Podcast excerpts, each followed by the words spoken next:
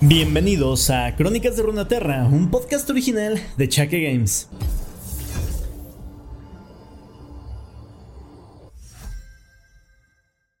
Muy buenas todos chicos, espero que se encuentren muy bien el día de hoy y espero también que les haya gustado mucho la interpretación de un pregonero de tipo edad feudal o alta edad media que más o menos intenté interpretar la eh, semana pasada. Ahí le intenté dar también un ambiente un poquito diferente, pues para que haya versatilidad, ¿no? Trato de que no sean tan planos los episodios y espero que los disfrutes y le dé algo de saborcito a, estos, a estas historias que te cuento semana con semana. También comentarte que el día de hoy vamos a continuar con esta sucesión de historias en los cuales vemos el poderío de Noxus como imperio y aparte lo imponente que puede llegar a ser Swain. Y en el caso de esta historia, de otros personajes más, con los cuales también vamos a continuar en las siguientes semanas escuchando sus respectivas historias, pero hay que recordar que se van a seguir cruzando como siempre, ya que por más que nos centremos en un personaje o la historia de ciertos campeones, muy probablemente van a terminar convergiendo con otros, ya que, bueno, todos conviven en el mismo tiempo y a veces en las mismas regiones, como en estos casos, o terminan cruzándose con otras regiones, por lo cual terminan en disputas o simplemente historias juntos, ya sea como rivalidad o como amistad. Así que los dejo con esta historia, ya que es un poquito larga, no demasiado, pero sí un poquito, no tanto como otras que hemos visto en el canal pero sí que tiene ahí su carnita. Espero que nos sirva de introducción para el campeón de la siguiente semana, que yo creo que es uno de los favoritos de muchos en la comunidad. Así que espero que disfruten la historia. Yo los escucho la próxima semana. Hasta luego. El principio de la fuerza. Me llamo Alisa Roshka Gloriana Ballocan. Durante casi dos milenios, mis ancestros fueron los reyes gobernantes de la Alcazaba Hondada los caudillos, las naciones y los imperios en desarrollo, envidiosos por las riquezas que las montañas de hierro nos ofrecían, intentaron derrocarnos, pero ninguno pudo quebrar nuestra resistencia. Se alzaron contra nuestros muros como olas de océanos furiosas, encontrándose con la fatalidad de nuestras hojas poderosas. Todos fallaron, hasta que llegaron los noxianos, y el mandato de mi familia terminó. Ella mantuvo su cabeza en alto mientras subían las escaleras del triunfo. Soldados uniformados hacían guardia cada doce escalones, pero su mirada dura permanecía fija hacia el horizonte, inquebrantable. Podía ser la primera vez que Alisa estaba en la capital, pero ella se rehusaba a dejarse intimidar. No se comportaría como una provinciana humilde, boquiabierta ante el lugar. Ella provenía de la Alcazaba Hondada, y la sangre de reyes fluía por sus venas. Los escalones estaban flanqueados por guardias cubiertos por acero oscuro. El metal utilizado para forjar sus armaduras procedía de las profundidades de la montaña que era su hogar. Los mejores recubrimientos de Noxus provenían de ahí, de debajo de las montañas. Había sido así durante cinco generaciones, desde que su reino había sido conquistado por Noxus e incorporado al imperio. Los estandartes rojos ondeaban ante el viento seco al atardecer durante su ascensión. El aroma a carbón industrial flotaba sobre la brisa cálida. En Noxus, las forjas se enfriaban en contadas ocasiones. El bastión inmortal se cernía sobre ellas, oscuro y amenazante. Alardean sus riquezas y decadencias, mientras que nosotros vivimos como mendigos, dijo su hermano Orán. Ella lo miraba de reojo caminando a su lado. Oram Arkan Bal Lokan, de hombros anchos, brazos fuertes y con una innegable habilidad para empuñar su espada, Alisa lo consideraba arrogante y de inteligencia limitada, pero ocultaba su desdén hacia él bajo una expresión impasible e inexpresiva. Era su hermano mayor, aunque solo fuera por unos minutos, y estuvo muy cerca de ser el gobernante de la Alcazaba ahondada. Alisa sabía muy bien cuál era su lugar. Aparentemente el hecho de que eran mellizos era muy evidente. Ambos eran altos y atléticos y tenían la mirada fría de su linaje familiar, así como el comportamiento orgulloso de aquellos que nacen en la nobleza. También ataban sus largos cabellos oscuros ingeniosamente en trenzas firmes. Tenían tatuajes en su rostro y usaban capas grises sobre sus armaduras. Llegaron a la cima de las escaleras. Hubo un batir de alas y un cuervo sobrevoló sus cabezas. Alisa casi se estremeció, pero se controló a sí misma. ¿Debemos considerar esto como un mal augurio, hermano? Observó que las manos de Oram se encerraban en puños. Hemos llenado las arcas y armado los soldados de Noxus por demasiado tiempo, gruñó, haciéndose el menor esfuerzo por evitar ser escuchado por los guardias. ¿Y para qué? Para sobrevivir, pensó Alisa, aunque no lo dijo en voz alta. Un par de guerreros en armadura de placas los esperaron fuera de las grandes puertas metálicas del palacio. Permanecieron firmes y en silencio, sujetando grandes alabardas constituidas de grandes hachas con sus guantes. Las tres hendiduras en sus corazas y sus capas y tabardos de color rojo oscuro le indicaron a Lisa que no eran guardias normales.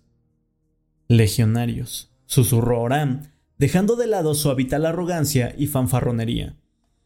En una nación de asesinos, la legión trifariana era la más temida y respetada de todos, tanto aliados como enemigos.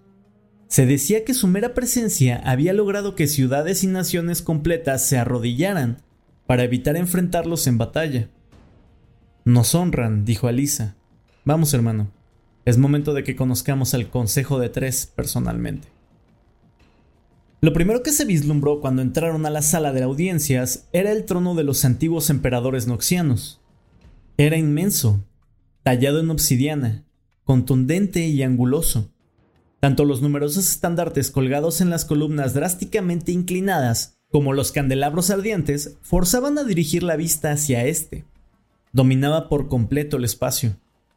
Sin embargo, el trono estaba vacío, tal como había permanecido desde que el gran general de Noxus había muerto. No había muerto, se corrigió Alisa a sí misma. Lo habían ejecutado. Noxus yacía sin emperador, sin un tirano ocupando el trono, pero no por mucho tiempo. Antes de haberse marchado de la Alcazaba Ahondada, Alisa había sido asesorada sobre este nuevo liderazgo. La Trifarix lo había denominado el consejero en jefe de su padre. Los tres elementos, cada uno representando uno de los principios de la fuerza fundamentales: visión, poder y astucia. La teoría dice que si uno de los elementos pudiera condenar a Noxus por su incompetencia, locura o corrupción, siempre habría otros dos elementos para detenerlo. Para Lisa era un concepto intrigante, pero que nunca se había puesto en práctica. La sala daba una sensación cavernosa. Era lo suficientemente grande para albergar hasta mil peticionarios, pero en ese momento estaba casi vacía, salvo por tres figuras que estaban sentadas en una mesa simple de piedra jaspeada, al pie de la plataforma elevada del trono. Los dos guerreros siniestros de la Legión Trifariana escoltaron en silencio a Lisa y a su hermano hacia el trío. Sus pisadas resonaban bruscamente en el suelo frío. Los tres estaban sumergidos en una discusión, pero dejaron de hablar en cuanto los hermanos de la Alcázaba Hondada se acercaron hacia ellos. Estaban sentados en hilera, observando a los emisarios como un jurado silencioso. Ella reconocía a dos de ellos por su reputación, en cuanto al tercero, bueno, realmente nadie sabía nada sobre él. Al centro, con una mirada sagaz y sin parpadear, estaba sentado Jericho Swain, el famoso visionario, el nuevo gran general. Algunas personas de las castas nobles aún lo consideraban un usurpador, pues él fue quien había sacado al demente de Boram Darkwill del trono de Noxus, pero ninguno se atrevía a decírselo a la cara. Su mirada la cual parecía abarcar demasiado. Primero se centró en Oram y después en Alisa. Ella se resistió ante la tentación de mirar a la manga de su brazo izquierdo, metida dentro de su abrigo oscuro. Se decía que había perdido esa extremidad durante la invasión fallida de Jonia y que le había cortado una hoja embrujada del archipiélago místico. A su derecha estaba sentado Darius, la legendaria mano de Noxus, líder de la Legión Trifariana y ahora comandante de todos los ejércitos del imperio. Era la personificación del poder. Mientras que Swain estaba sentado completamente erguido, Darius estaba inclinado hacia atrás. Sus dedos cubiertos por un guantelente repiqueteaban un tatuaje sobre la madera de su silla. Sus brazos eran enormes y su expresión era dura. La tercera figura a la que se referían como el sin rostro era un misterio. El individuo permanecía inmóvil, cubierto de la cabeza a los pies con una voluminosa túnica de varias capas. Traía puesta una máscara negra brillante, e incluso los agujeros de los ojos estaban oscurecidos con tela negra, encubriendo su identidad. Sus manos también estaban ocultas debajo de mangas de tela gruesa. Alisa pensó que percibía un toque femenino en la máscara, pero podría haber sido la luz de ese momento. Una apenas perceptible inclinación de la barbilla de Darius fue la señal de retirada para los legionarios que los habían escoltado hasta allí. Los dos guerreros golpearon sus petos con los puños a modo de saludo y retrocedieron, dejando a Lisa y a su hermano solos ante la Trifarix. Tomen asiento, por favor, dijo Swain, señalando las sillas al frente. Prefiero estar de pie, gran general, contestó Oram. ¿Cómo gusten? Había algo indudablemente amenazador y depredador en el gran general, determinó Alisa, considerando que era un lisiado entrando en sus últimos años. Oram y Alisa Van Locan, el tercer hijo y la cuarta hija del gobernador de la Alcazaba Ahondada, continuó. El viaje es largo desde las montañas de hierro. Supongo que no es una visita de cortesía. Vengo por orden de mi padre, dijo Oram, para hablar en su nombre. Entonces prosigue, dijo Darius. Su voz se asemejaba al gruñido de advertencia de un lobrego. Al grano, esto es Noxus, no una corte de la nobleza. Su acento era brusco y poco sofisticado a diferencia del de Swain. La voz de un plebeyo. Alisa podía percibir un dejo de sonrisa burlona en su hermano. Durante décadas, la alzaba hondada se ha servido con lealtad. Comenzó Oram, enfatizando su refinado acento, tal vez una muestra imprudente de superioridad. Nuestro oro financia las campañas de conquista. Nuestro hierro reviste y arma a los ejércitos del imperio, también a la legión trifariana. Darius permanecía inmutable. Darius permanecía inmutable. El metal de las montañas de hierro hace las mejores armaduras. No tendría la legión protegida con nada más. Deberían sentirse orgullosos. Estamos muy orgullosos, mi señor, dijo Alisa. Yo no soy un señor, mucho menos el suyo. Swain sonrió, levantando una mano. Se refiere a que, en Noxus, ningún hombre o mujer nace siendo superior a otro. No es por el linaje como alguien se gana un lugar, sino por sus acciones. Por supuesto, contestó Alisa, maldiciéndose a sí misma por su error. Trabajamos como esclavos en la oscuridad y la profundidad de las minas, debajo de las montañas, continuó Oram. Y todos los días observamos cómo nos arrebatan los frutos de nuestro esfuerzo y los transportan en grandes vagones que regresan completamente vacíos. Difícilmente estamos siendo capaces de alimentar a nuestra Oh, ¿de verdad? exclamó Swain levantando una ceja. Enséñame tus manos, por favor. ¿Qué? dijo Oram desconcertado. Muéstranos tus manos, chico, dijo Darius, inclinándose en la brillante superficie de la mesa que estaba entre ellos. Muéstranos estas manos que trabajan en la roca, el polvo y la oscuridad debajo de la fortaleza de la montaña. Oram apretó la quijada, rehusándose a ser expuesto. Darius se burló. Él no ha sufrido un día de su vida. Ella tampoco. Los únicos callos que ustedes dos poseen no son consecuencia de trabajo duro. No permitiré que me hablen de esa forma, y mucho menos... comenzó Oram, pero Alisa puso su mano sobre su hombro. Furioso, él la quitó, pero acertadamente decidió no terminar el pensamiento. Están drenando las montañas, dijo con un tono de voz más mensurado. Es insostenible, y eso no es bueno para nadie. No lo es para nosotros, ni definitivamente lo es para los ejércitos noxianos. Debe haber una concesión. Dime, Oram Locan, dijo Swain, ¿cuántos guerreros envía la Alcazaba Hondada para pelear por Noxus? Aproximadamente al año. Ninguno, señor, pero eso es a propósito.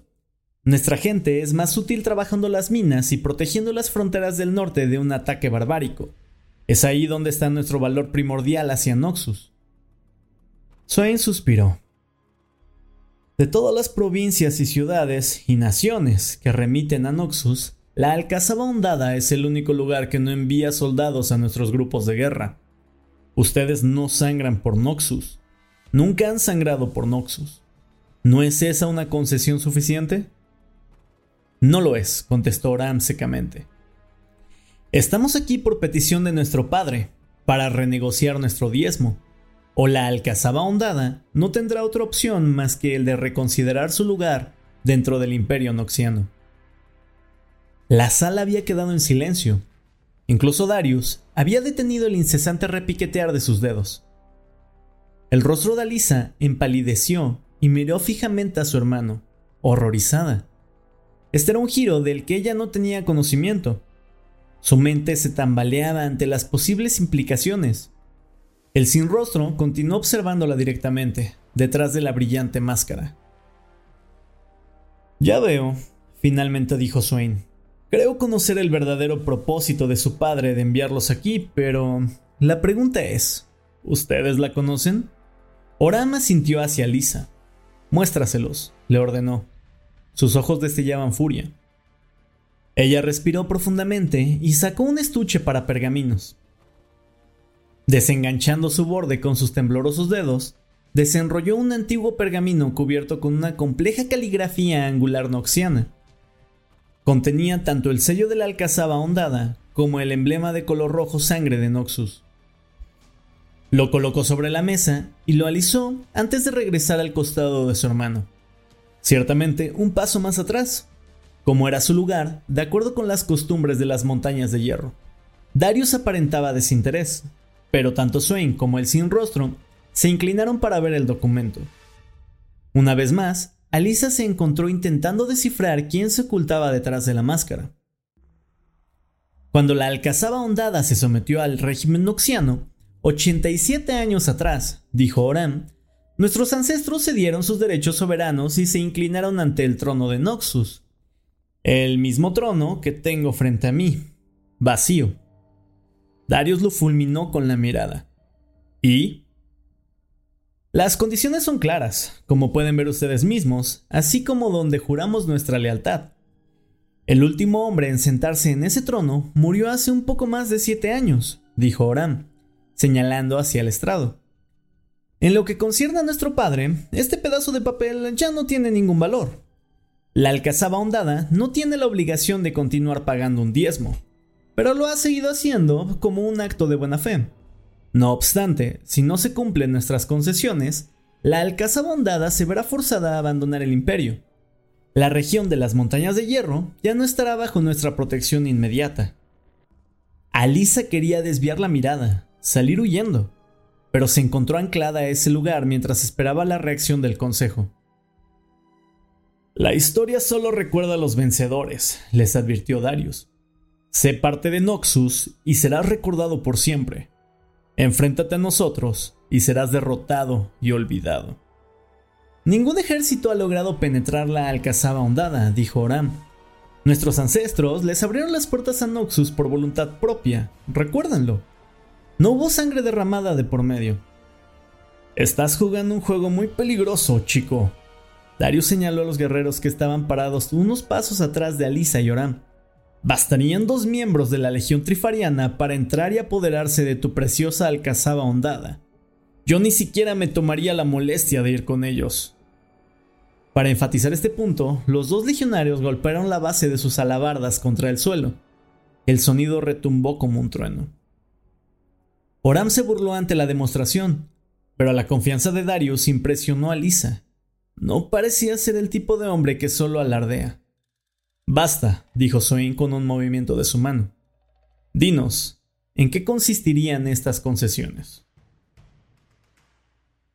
La luna había pasado su cenit en el oscuro cielo para el momento en que Alisa y Oram salieron del palacio. Se pusieron en marcha hacia una finca cercana que servía como su base de operaciones dentro de la capital. Alisa estaba pensativa y silenciosa. Su estómago era un nudo de ansiedad pero su hermano parecía vigorizado por el encuentro con los líderes de Noxus. Swain aceptará nuestras condiciones, estoy seguro de eso, dijo con efusividad. Sabe que la alcazaba hondada es muy importante para el imperio como para permitir que nuestro padre cierre sus puertas. Esto es una locura, murmuró Alisa. ¿Entramos y los amenazas? ¿Ese era tu plan? Eso era lo que nuestro padre habría pensado. ¿Por qué no me lo dijiste? ¿Habrías accedido si hubieras tenido conocimiento de ello? Por supuesto que no, respondió Alisa. Esto es inútil. Mejor nos hubiéramos ofrecido para el siguiente despellejamiento. Si Swain está convencido, lo único que necesitamos es que uno de los otros dos se una a él, para que se cumplan nuestras condiciones, dijo Oran, aparentando no escuchar sus preocupaciones. Es así como funciona la Trifarix. No existe punto muerto en su liderazgo cuando solo dos de ellos necesitan estar de acuerdo para llevar a cabo las cosas. Darius jamás estará de acuerdo. Darius es un perro arrogante. ¿Piensa que puede enviar a dos hombres a tomar la alcazaba hondada? ¡Pah! Pero me temo que tienes razón. Si él se opone, solo nos queda el sin rostro. Nuestra prosperidad futura depende del voto de quien sea que está detrás de esa máscara. Entonces, no nos queda más que esperar a escuchar cuál será nuestro destino, dijo Alisa, con una sensación de amargura en su voz. Los ojos de Oram brillaron peligrosamente. Mm, no necesariamente. El nudo en el estómago de Alisa se tensó más conforme él comenzó a explicar. El amanecer no llegaría hasta dentro de algunas horas, pero Alisa ya tenía mucho calor mientras se deslizaba silenciosamente por las calles de la capital, al frente de un contingente de guardias de la hondada. Ella usaba un casco ajustado de acero oscuro y ya podía sentir su cabello escurriendo sudor debajo de este. Había decenas de ellos en total, con capas y capuchas sobre las armaduras. Todos llevaban ballestas pesadas y espadas atadas a sus cinturas. En esta ciudad no era inusual ver a grupos de guerra armados de todo el imperio. Si alguien los veía, sus armas no alertarían a nadie. Y a pesar de ello, Alisa no podía evitar sentirse observada. Y que, de alguna manera, el observador conocía sus intenciones. Las calles y callejones de Noxus eran estrechos y serpenteantes, diseñados para reprimir y frustrar cualquier fuerza atacante que lograra penetrar las defensas de las afueras de la ciudad. Los tejados eran planos y almenados, como los puestos de batalla de los castillos, lo que permitía que los soldados dominaran a cualquier enemigo que se encontrara debajo de ellos. Alisa vigilaba estos oscuros tejados con cautela. Cualquiera podría estar allí arriba, observando su avance. Podían estar yendo directamente a una emboscada. Un aleteo de alas negras sobre ella la hizo detenerse, dirigiendo su ballesta hacia el cielo. Se maldijo a sí misma por ser tan asustadiza e hizo que sus subordinados avanzaran. Esto es mala idea. Alisa pensó por vigésima vez desde que habían dejado la finca. Se lo había dicho a su hermano en repetidas ocasiones para tratar de disuadirlo de esta forma de actuar, pero él estaba decidido. Esta era la voluntad de su padre, Orama había dicho irrevocablemente. Regresarían a casa habiendo asegurado un nuevo trato o no regresarían en absoluto. No había otro camino. Ahora que había tenido tiempo de digerirlo, Alisa no estaba sorprendida de que este fuera el plan del gobernador durante todo este tiempo. Por supuesto que lo era. Si bien podía terminar en la captura y ejecución de ella y de su hermano, ¿qué más le daba a su padre? Nunca había mostrado un gran interés en ambos y reservaba todo su afecto y cuidado a su heredero, el hermano mayor de Alisa, Herok. Y si los capturaban y la Trifarex intentara retenerlos como rehenes para mantener la alcazaba ahondada dentro del imperio noxiano, ella sabía cuál sería la respuesta de su padre. Para él, Alisa y Oram eran prescindibles. Ella y sus hombres se adentraron en las sombras hasta el templo del lobo el cual estaba detrás de los antiguos baluartes del sur del mismo bastión inmortal. Su hermano debía estar a unas calles hacia el este, con más de sus subordinados armados. En las semanas antes de que el contingente llegara a la capital, espías a su servicio habían estado observando las idas y venidas alrededor del palacio. Una de las observaciones había levantado un interés en particular, y era por esa información que Alisa y su hermano estaban en la operación. Se estaban acercando. Alisa levantó una mano y los guardias de la hondada se dirigieron hacia ella, deteniéndose en las sombras de un pasaje estrecho con vista hacia el templo del lobo. Era una torre alta de múltiples niveles con los costados abiertos. Cada uno de los niveles estaba sostenido por columnas de piedra negra. En el centro de la torre, casi 15 metros arriba, se erguía una gigantesca y amenazante estatua de obsidiana de un lobo sentado. Esperaron allí durante un largo minuto, hasta que vieron dos destellos breves de luz a la distancia, las chispas de una espada contra un pedernal. Esa era la señal de que Oram estaba en su posición y que el camino estaba despejado. Hay que movernos, dijo Alisa con voz firme, y como si fueran uno solo, ella y sus subordinados se pusieron en marcha, saliendo de su escondite y apresurándose hacia el templo, atentos a la presencia de guardias. No había ninguno. Parecía que su hermano y sus hombres habían cumplido con su parte. Alisa subió a zancadas los escalones hacia el templo, indicando con un movimiento de su mano a los guerreros que se dispersaran. Entraron, atravesaron el umbral y rodearon la estatua del lobo. Se adentraron en las sombras, apoyándose contra las columnas, fundiéndose con la oscuridad, y aguardaron. Ella levantó la mirada. En las antiguas costumbres de Valorant, la muerte se representaba constantemente como una dualidad de la naturaleza. Tomaba la forma del cordero ante la muerte pacífica y la del lobo para los finales violentos. En Noxus, este último era honrado de forma rigurosa. Morir pacíficamente en cama no era la forma de asegurar el honor en un imperio que veneraba la fuerza. Alisa normalizó su respiración, intentando reducir las pulsaciones de su corazón agitado. Sus manos estaban sudorosas. La secó en su capa. La espera siempre era la peor parte. Volvió a echar un vistazo y se encontró apenas capaz de distinguir a sus subordinados. Bien, si los descubrían antes de tiempo, todo habría sido en vano. Alisa se estiró y sujetó un velo finamente labrado de cota de malla en su casco, para que colgara debajo de sus ojos y ocultara sus rasgos.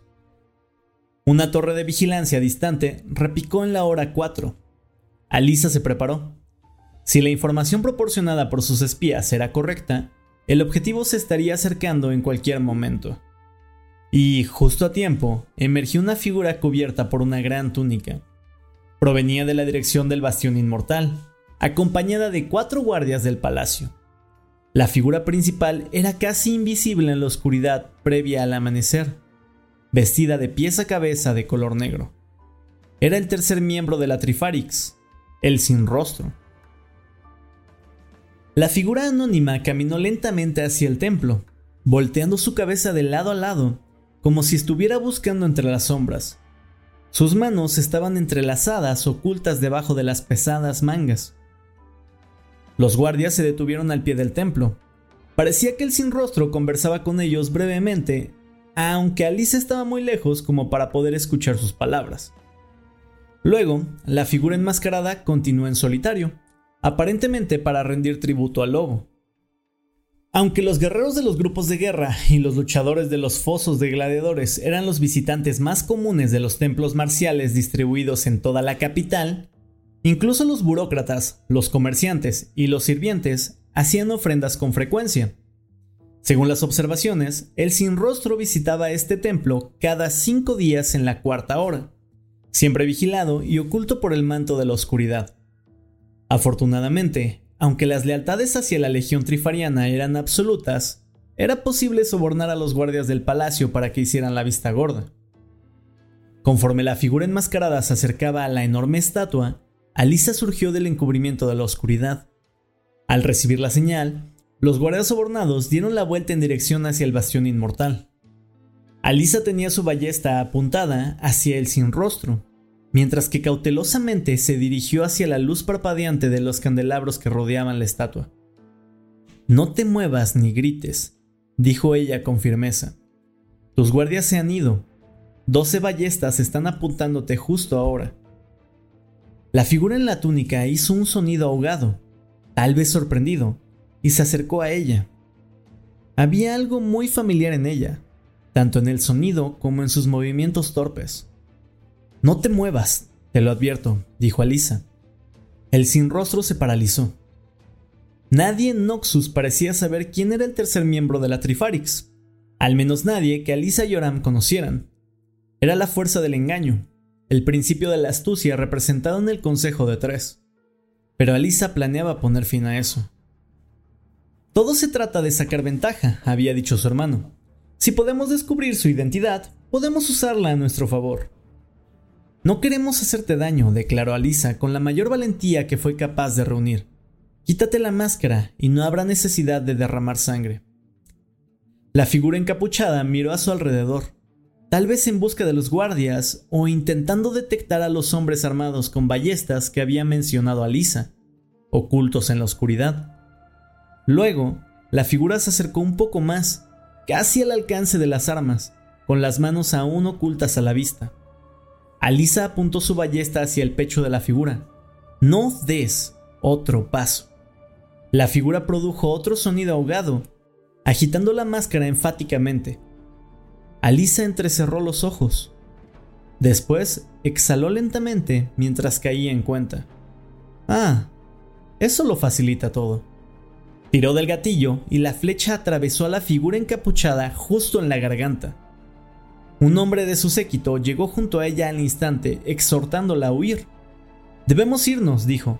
Tenemos que estar fuera de la ciudad antes del amanecer, antes de que alguien se entere de lo sucedido. Ya es demasiado tarde, contestó Alisa. Se arrodilló junto a la figura jadeante en el suelo. La sangre brotaba por debajo del cuerpo. Alisa había visto muchas heridas para reconocer que esta era fatal. Estiró su brazo y arrancó la máscara de la figura. Oram la observó fijamente. El rostro de su hermano estaba pálido, sus ojos estaban desorbitados y tenía una mordaza en la boca.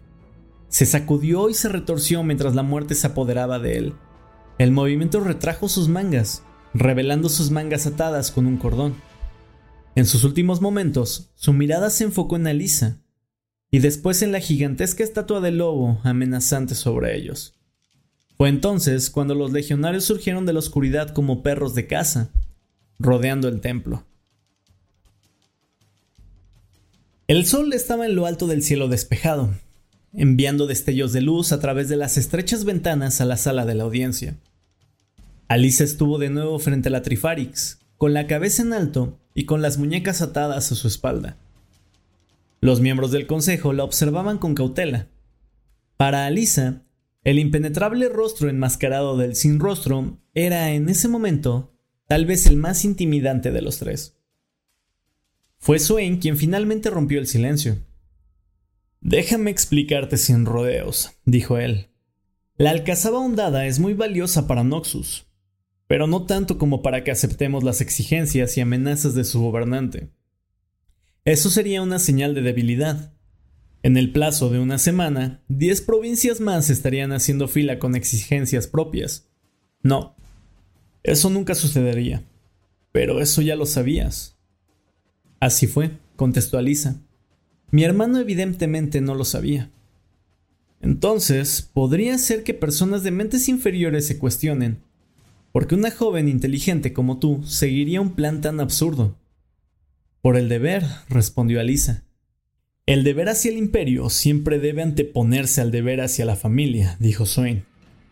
Tal vez solo haya sido la imaginación de Alisa, pero creyó ver la expresión de Darius ensombrecerse ligeramente ante esas palabras.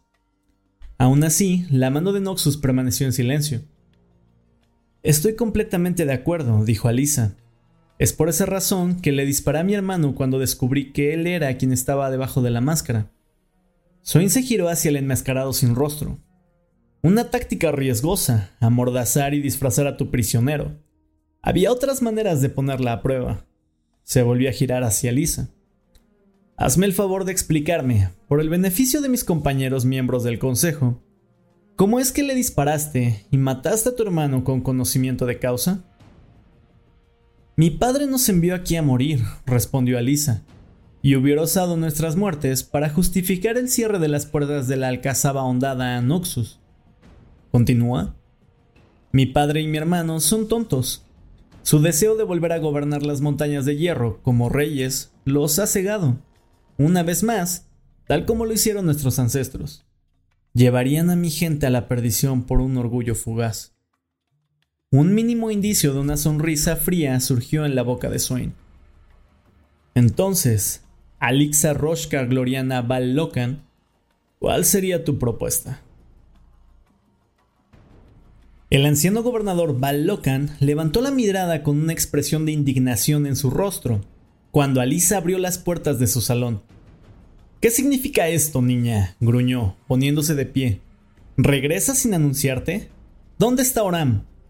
Dos guerreros de la Legión Trifariana imponentes y siniestros en su armadura de hierro caminaban detrás de ella empuñando sus alabardas. A un lado de su padre se encontraba su hermano Jerok, heredero de la alcazaba hondada. Sus ojos estaban muy abiertos con una expresión temerosa. ¡Guardias! gritó el gobernador. ¡Deténganlos!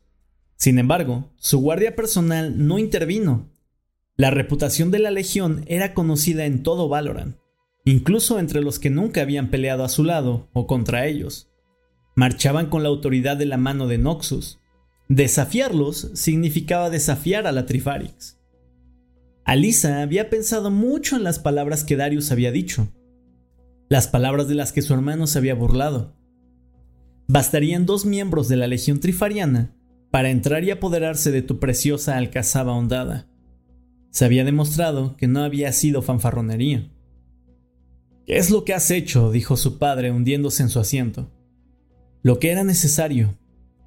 Alisa extrajo un pergamino enrollado recién escrito y sellado con el emblema de Noxus, el emblema de la Trifarix, y lo colocó bruscamente sobre la mesa ante su padre, haciendo que se sobresaltara. Por órdenes del gran general, lo relevo de su cargo, dijo Alisa. A partir de ahora, yo gobernaré este lugar por el bien del imperio. ¿Tú?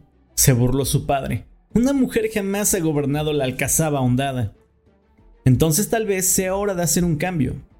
Es hora de que surja alguien que cuide del futuro de nuestra gente y que no esté obsesionado con los reyes y su gloria desvanecida del pasado. Alisa asintió y los guardias de su padre dieron un paso hacia adelante sujetándolo. No puedes hacer esto, chilló. Soy tu padre, soy tu señor. No eres ningún señor, dijo Alisa. Mucho menos el mío.